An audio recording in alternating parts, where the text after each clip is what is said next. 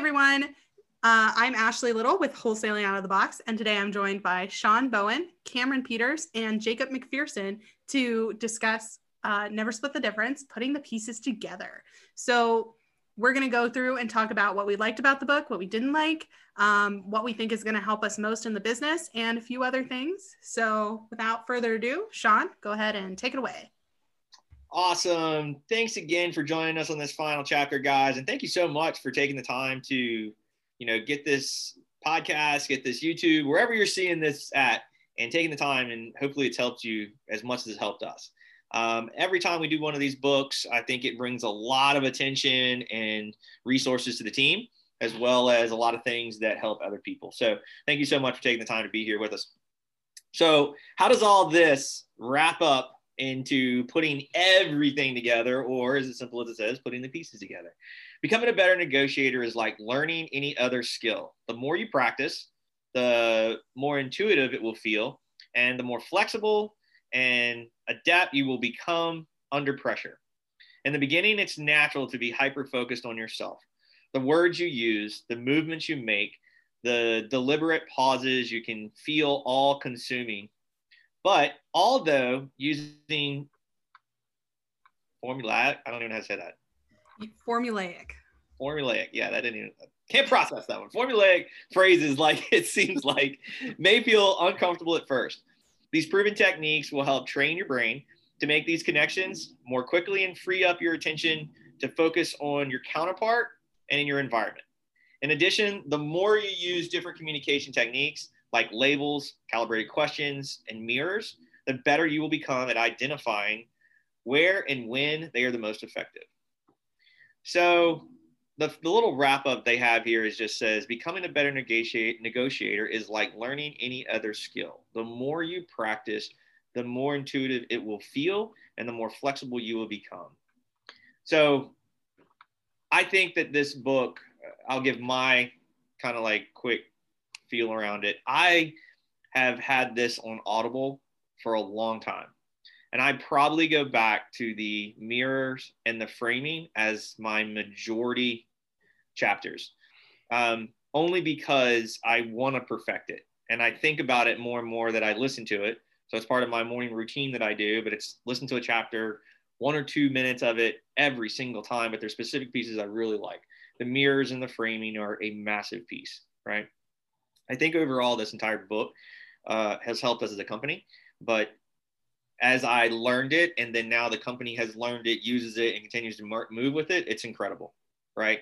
So this is one of those things where I feel as though anybody that takes the time to get through this book won't only read it one, two, three times. You'll probably find like that one, two, to three chapters that always will consistently just be on you. And you'll realize the worth of it because you'll consistently go back and read it. Um, and I know that I don't read a lot of books, but I know in the Audible world, there's those that I have all over the place, right? They continuously do it. Um, so that's kind of like my wrap up to, I feel like all of this has been a massive change to our business and our company um, and helping it grow to ultimately get to this verbal judo, which is exactly what this is. Um, and how do you, as it says, never split the difference, right? How do you ask the correct questions so that you get to your ultimate goal in, in that conversation to where everybody uses it. Well, give me, I'll, use an example, give me 6%. How about if we split the difference and you give me three? How do we do that? Right. So I think that that kind of wraps up for me. Let's ask him, you know, how do you feel about this? And actually, no, let's start with Ashley because I know that that's a part of this that you talk to a lot because a piece of this is also a lot of these pieces you use inside of our operation so, how do you feel about this? Um, so when we started this, you really wanted to do never split the difference, and I think uh, some of the other guys did here as well. I was not a huge fan because to me it felt like I don't negotiate. I don't like to talk to people at all if I can avoid it. So it's it's going to be interesting, but it's not going to be for me. But I feel like I really learned a lot, not just about um, how other people are talking to me, but about how I'm talking to other people. And I've realized that even subconsciously, I'm, or at least maybe I'm becoming more aware of it. I'm using some of these techniques and it's not something that I try to do, but it just uh, like I was having a conversation recently and I used a lot of the we statements that I think are in chapter eight, maybe. Um, discussions about like how you can tell that how that is someone that actually has the power to follow through with some of this stuff by using these we statements as opposed to I statements. And so recognizing that in myself and seeing why I do that was super interesting and seeing how other people try to use it as well. Um, I'm definitely better at picking up mirroring. I'm not always good at it, but I see it sometimes or more than I did before, I guess, and knowing what it means and kind of seeing some people try to use these techniques, um, not necessarily knowing if they've picked it up from this book specifically, but seeing them either succeed or fail at it is also really interesting. Cool. Cam, what do you feel? How did this book affect you and things that you've read through it and what we've done in training? Yeah, so I think this is probably the fifth plus time I've been through this book, um, mainly on Audible, but I do have a hard copy version that I reference every once in a while. Um, is this shut up and listen? You know what I mean? It's talk less, listen more. Um, and those those mirrors even on the simplest cold call when you're first talking to somebody, right? And you're like, hey, you know, I'm not sure if I have the wrong right number here, but I'm looking to talk to about one, two, three Main Street. Ah, no, I'm my sister property, and they're ready to hang up. Oh, your sisters? I mean, it it's amazing to me. I I didn't understand how that could possibly just keep information coming, but it will, and you can gather so much information by just shutting up and saying three words. Oh, whatever they said, right? Oh, oh, sorry. And whatever they said, right? In the framing, to me, it's all about just talking less and listening more, right? And getting as much information as you can.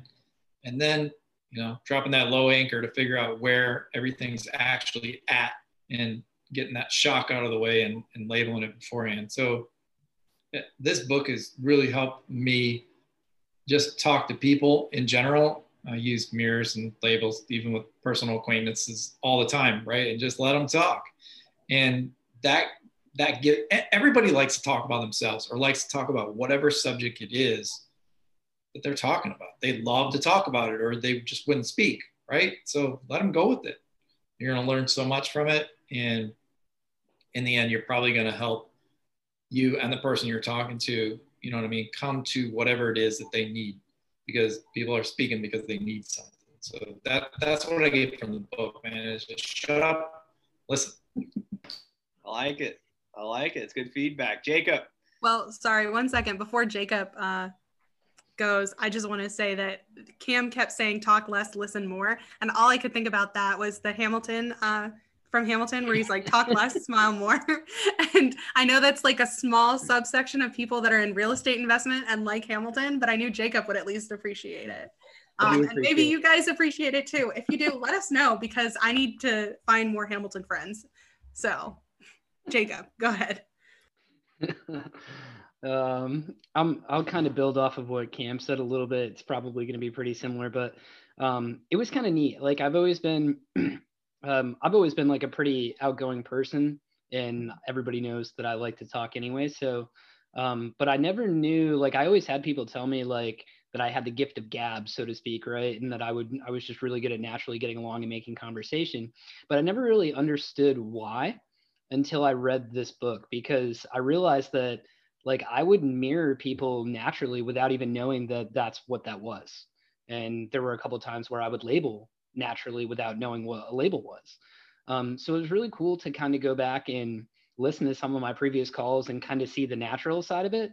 But then within that as well, to immediately start picking apart almost everywhere that I wasn't doing it that I should have been.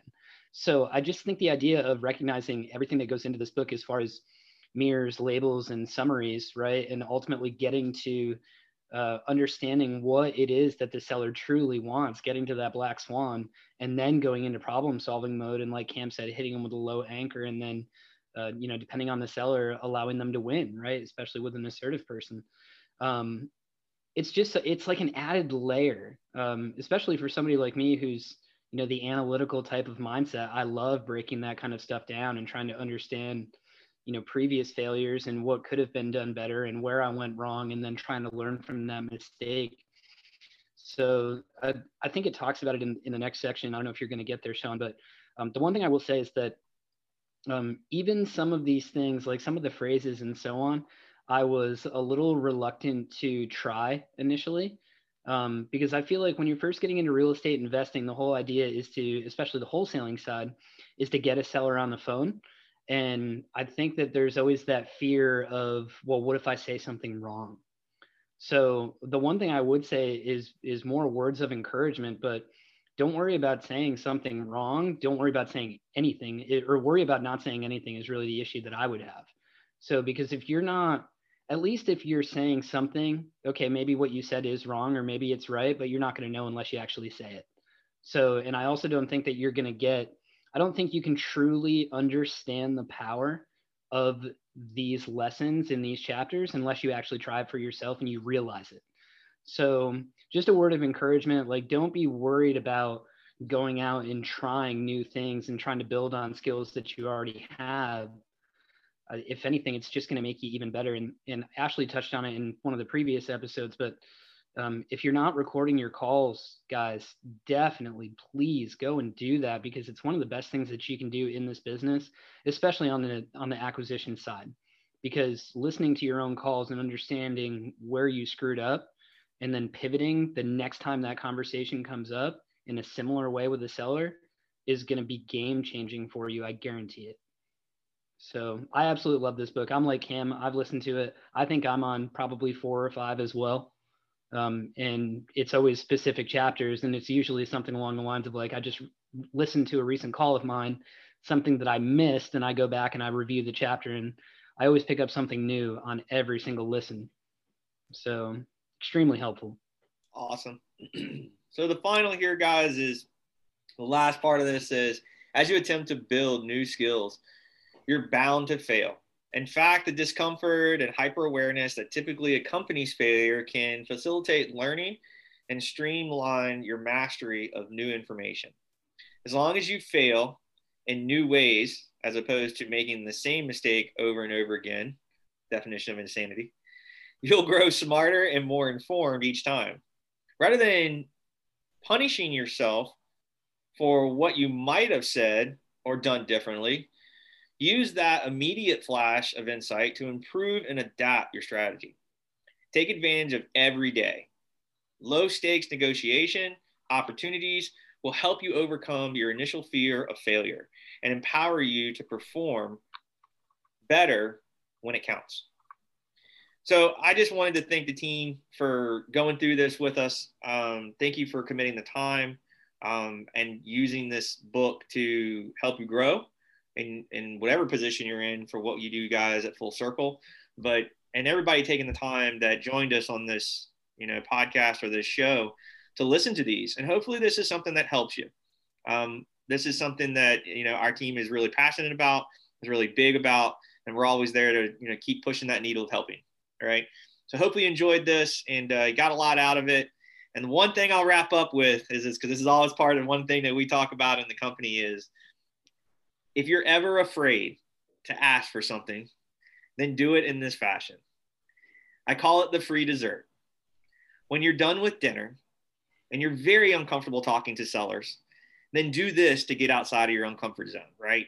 Your wife, your girlfriend, your spouse, whoever that person is that's at dinner with you will hate you for it probably, but it will make you the most uncomfortable.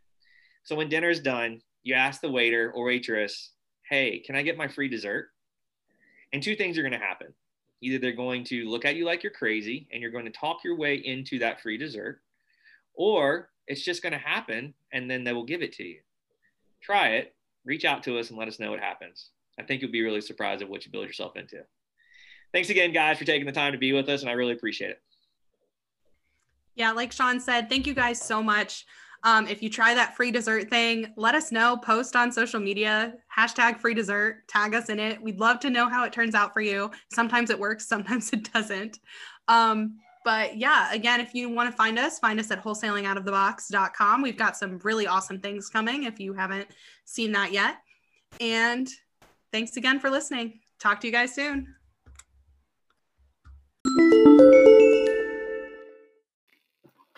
Hey everyone, it's Ashley with Wholesaling Out of the Box. Thank you so much for listening to our episode. We hope you enjoyed it. We've got a lot more content coming for you on your podcatcher of choice, YouTube, Instagram, Facebook, all of the above. So we'd really, really appreciate it if you would be willing to write a review if you have the time today for us down on whatever wherever you're listening to this because reviews help us so much to get in front of more people and it lets us see what we're doing right what we're doing wrong what you're interested in things like that. So give us any kind of feedback. Sean and i are always saying we like all feedback all uh, constructive criticisms so that we can get better so that we can give you the content that you're looking for. So if you could leave us a review that would be magical. And that's that's it. Thanks for listening.